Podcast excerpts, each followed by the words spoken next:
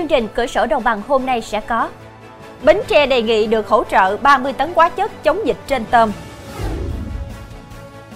Bắt thêm 4 người trong vụ náo loạn trại cai nghiện ở Trà Vinh. Giá cam sành miền Tây rất mạnh, có nơi chỉ còn 3.000 đồng một ký. Yêu cầu nữ tiktoker dừng tỏ tình với cảnh sát giao thông. Gia tăng tình trạng trộm cắp tài sản trong thanh thiếu niên. Quý khán giả đang theo dõi chương trình Cửa sổ Đồng bằng phát sóng lúc 18 giờ mỗi ngày trên đài phát thanh và truyền hình Bến Tre.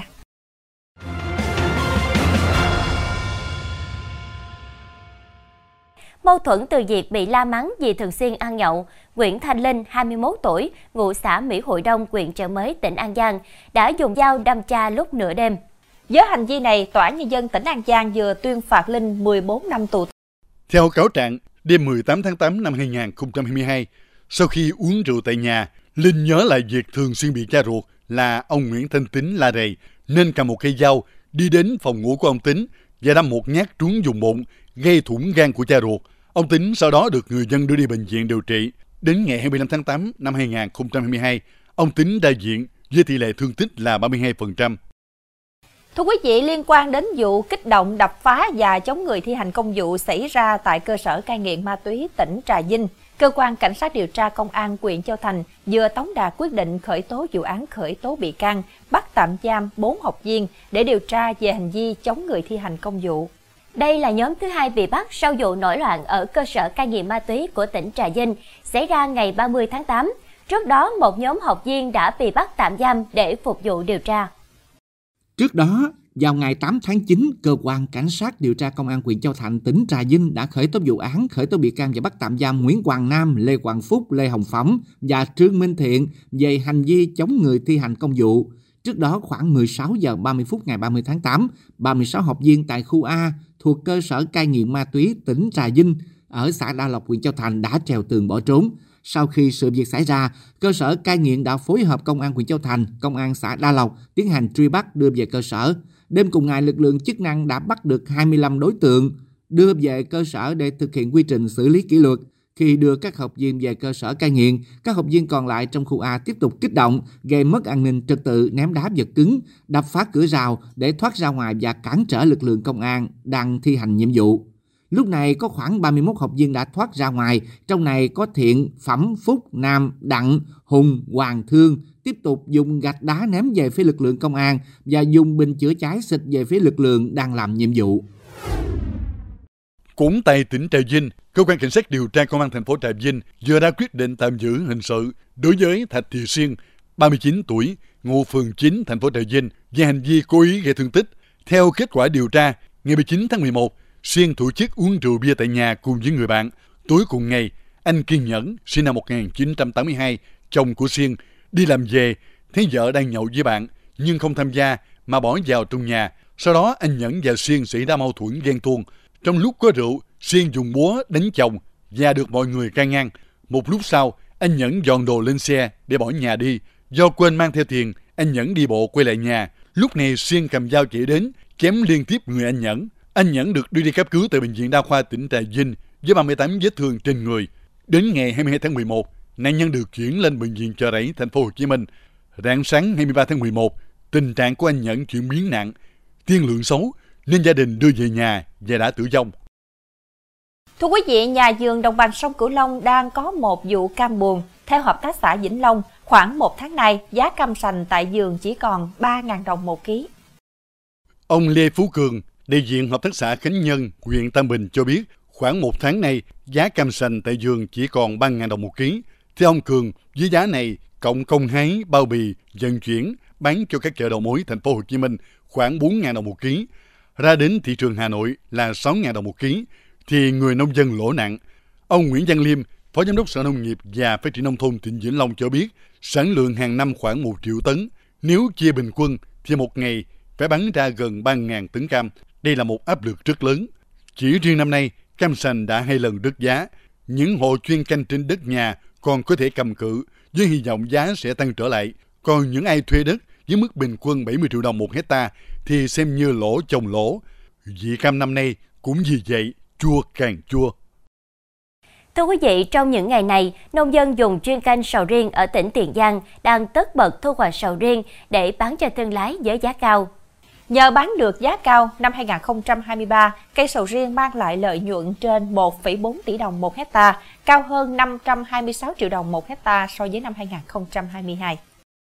Tại thị xã Cây Lậy và huyện Cây Lậy, hai vùng chuyên canh sầu riêng lớn nhất của tỉnh Tiền Giang, giá các giống sầu riêng món thông, ri 6 đang được thương lái thu mua ở mức trên 100.000 đồng một ký. Theo nhà vườn, giá sầu riêng loài này còn có thể lên đến 130.000 đồng một ký.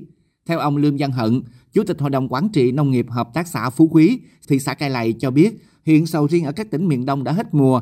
Mấy ngày qua, thương lái lùng sục tìm mua sầu riêng. Với mức giá sầu riêng này trung bình trồng khoảng 6 đến 7 công sầu riêng, thì nông dân có thể thu tiền tỷ.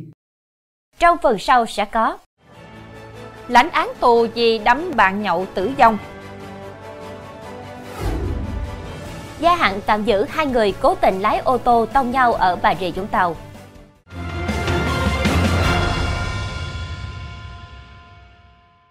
Thưa quý vị, thấy bạn đã say, Nguyễn Đức Thanh 51 tuổi, ngụ phường Hòa An, quận Cẩm Lệ, thành phố Đà Nẵng, từ chối nhậu và bỏ về nhà, nhưng bạn đi theo thách thức dẫn đến một người chết, một người lãnh án tù. Hôm qua, Tòa án Nhân dân thành phố Đà Nẵng đưa vụ án ra xét xử sơ thẩm, tuyên phạt Thanh 8 năm tù về tội giết người. Khoảng 20 giờ ngày 1 tháng 4, Thanh và anh Nguyễn Hữu Trung, 43 tuổi, ngụ phường Hòa An, đánh bia tại quán bia trên phường Hòa An, quận Cẩm Lệ. Lúc sau thấy Trung đã say xỉn, nói nhiều, nên Thanh chủ động thanh toán tiền để đi về nhà. Thấy Thanh về, Trung tiếp tục rủ Thanh đi uống bia, nhưng Thanh từ chối. Lúc này Trung cũng lấy xe máy chạy theo Thanh. Khoảng 22 giờ cùng ngày, Thanh về tới trước nhà, thì Trung đi tới túm cổ áo Thanh, hai bên xảy ra xô xát. Khi Thanh bỏ vào nhà, anh Trung đứng ngoài đường thách thức, Thanh bực tức quay ra đấm nhiều cái vào mặt và người anh Trung, khiến anh này ngã xuống đường bất tỉnh. Thế vậy, Thanh dìu anh Trung vào dĩa hè nằm, lấy dầu gió xoa người và gọi xe cấp cứu, nhưng anh Trung đã tử vong. Kết luận nguyên nhân tử vong của Trung là xuất huyết não toàn bộ. Thưa quý vị, liên quan vụ việc hai tài xế cố tình lái ô tô tông nhau tại ngã tư đường ở thành phố Bà Rịa, tỉnh Bà Rịa, Vũng Tàu, cơ quan điều tra vừa gia hạn tạm giữ hai tài xế về hành vi cố ý làm hư hỏng tài sản. Trước đó, cơ quan chức năng đã có quyết định tạm giữ hình sự hai tài xế trên để điều tra làm rõ các vi phạm.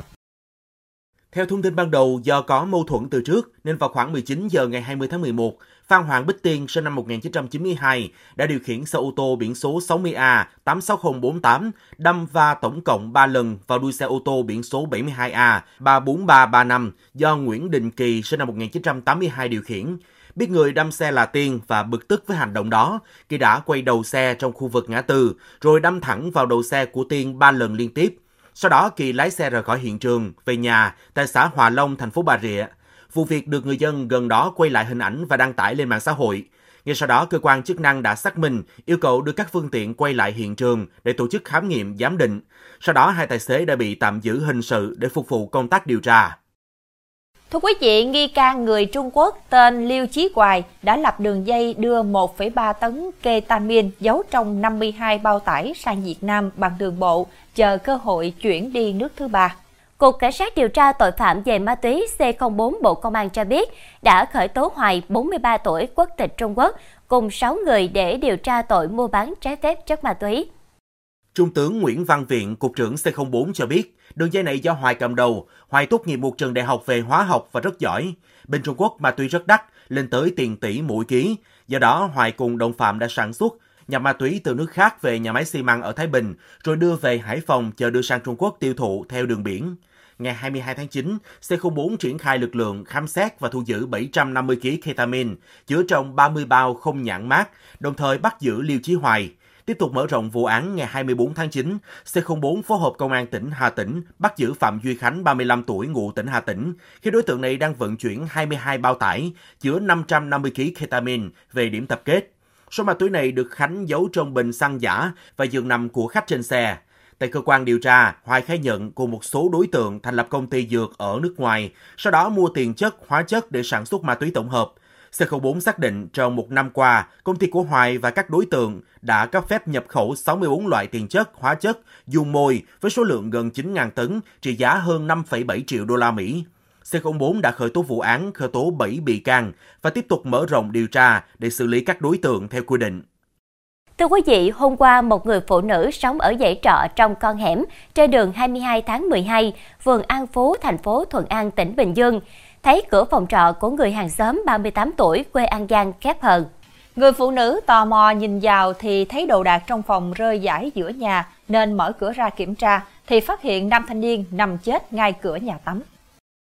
Nhận tin báo, công an có mặt phong tỏa hiện trường, điều tra vụ việc. Vợ nạn nhân cũng được báo tin để chạy về.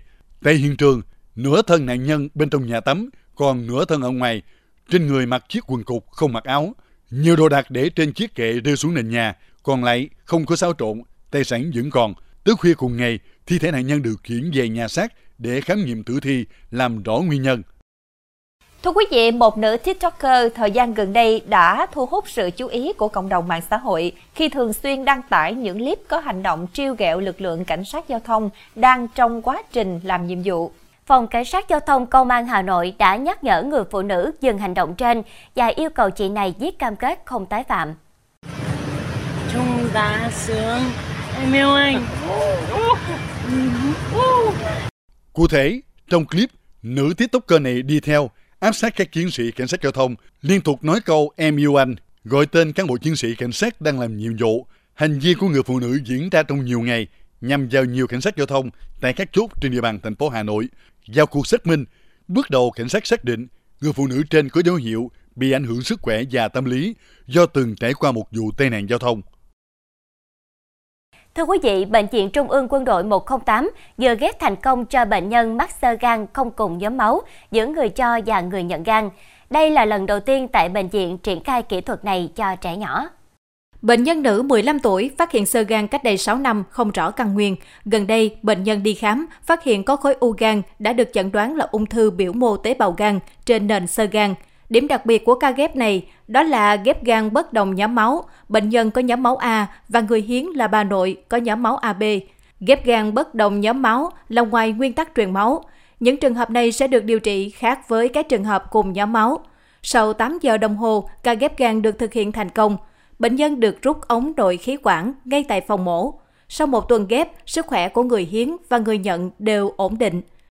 Thưa quý vị, sen đá thuộc họ lá bỏng với khoảng 60 họ và hơn 300 loài khác nhau. Sen đá thích nghi cao với môi trường khô hạn nên rất dễ trồng và chăm sóc.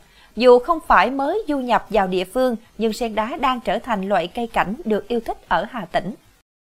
Để cập nhật và theo kịp xu hướng chơi cây cảnh của người dân, thời gian gần đây, nhiều cửa hàng hoa ở Hà Tĩnh đã nhập về các mẫu sen đá đa dạng, đồng thời tìm tòi nghiên cứu cách trồng, tạo hình dáng giá thể để nâng cao giá trị cho sản phẩm. Những người thợ lành nghề có thể dễ dàng tạo nên các chậu sen đá mini đẹp mắt, được kết từ những loại sen đá khác nhau, có kiểu dáng đa dạng, kết hợp cùng các dược liệu trang trí khác. Ngoài màu sắc tự nhiên, các cửa hàng còn phun sơn lên sen đá để tạo điểm nhấn cho hoa. Để sản phẩm có hồn thì sự tỉ mỉ sáng tạo của người trồng là yếu tố cực kỳ quan trọng. Qua bàn tay và con mắt nghệ thuật của người thợ, sen đá dù được trồng trên các giá thể bằng sành sứ đã dở, nhưng vẫn có sức hút, nét độc đáo riêng. Trong phần sau của chương trình, Ca cấy ghép thanh quản đầu tiên tại Pháp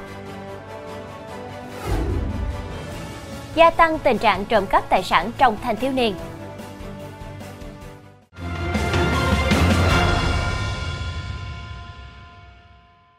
Tin thế giới, trong bước đột phá y học phi thường, Pháp đã thực hiện thành công ca ghép thanh quản đầu tiên.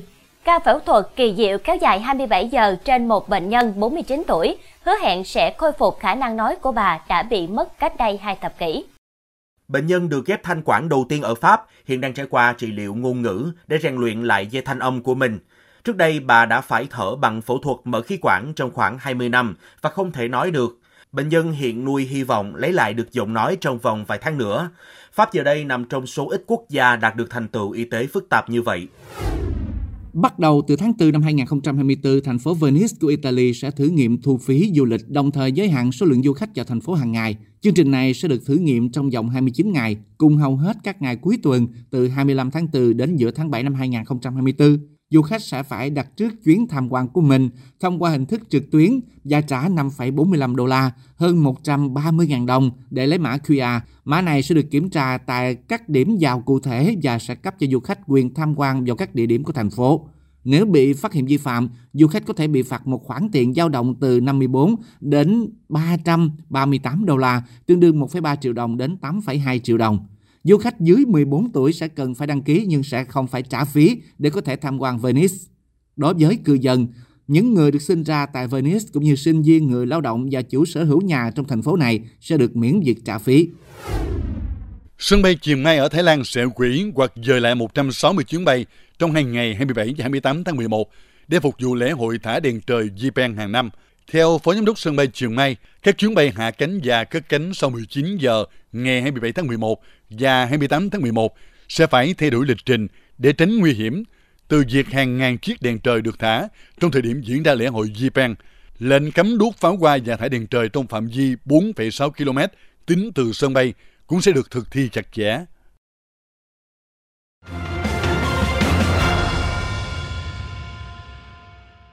Thưa quý vị, tội phạm về xâm phạm sở hữu tài sản vẫn luôn diễn biến phức tạp ở khắp các địa bàn lứa tuổi. Thời gian qua, ở thành phố Đà Nẵng, công an các đơn vị địa phương đã rất quyết liệt khi nhanh chóng điều tra, phát hiện loại tội phạm này.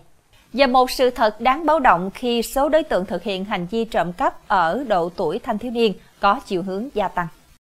Hai đứa đi chung với một đứa dắt xe ra, một đứa mở cái giày này ra để nấu dây vô anh nối dây vô xong rồi cái lên được cái chữ N nó rồi đè lên chạy thôi anh. Đây là lời khai của Huỳnh Minh Huy, ngụ ở phường Sơn Hà, quận Thanh Khê, về việc cùng với bạn bè là Trần Minh Đức, ngụ tại địa phương, thực hiện trót lọt nhiều vụ trộm cắp xe máy trên địa bàn thành phố Đà Nẵng. Còn đây là đối tượng Nguyễn Quang Huy, 18 tuổi, ngụ ở phường Sơn Hà, quận Thanh Khê, là thủ phạm gây ra vụ trộm cắp xe máy vào rạng sáng ngày 30 tháng 8. Em đi dạo thấy một chiếc xe mà trong khi đó không có ai hết. Lúc đó xe không có cổ thì em có nỗi lòng tham nên là có lấy một chiếc xe cúp để đi vừa bán để kiếm tiền tiêu xài cá nhân. Qua điều tra, phần lớn các em đều nghỉ học từ sớm, gia đình không quan tâm, theo bạn bè xấu lao vào những cuộc vui trên mạng Internet.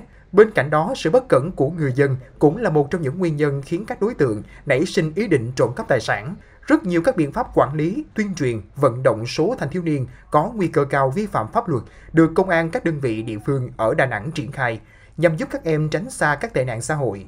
Đặc biệt, Mô hình mỗi chỉ huy công an phường, xã nhận kèm cặp giúp đỡ một trường hợp có hoàn cảnh khó khăn, có nguy cơ cao phạm pháp hình sự đã trở thành giải pháp thiết thực trong bối cảnh nhiều quy định quản lý còn bất cập.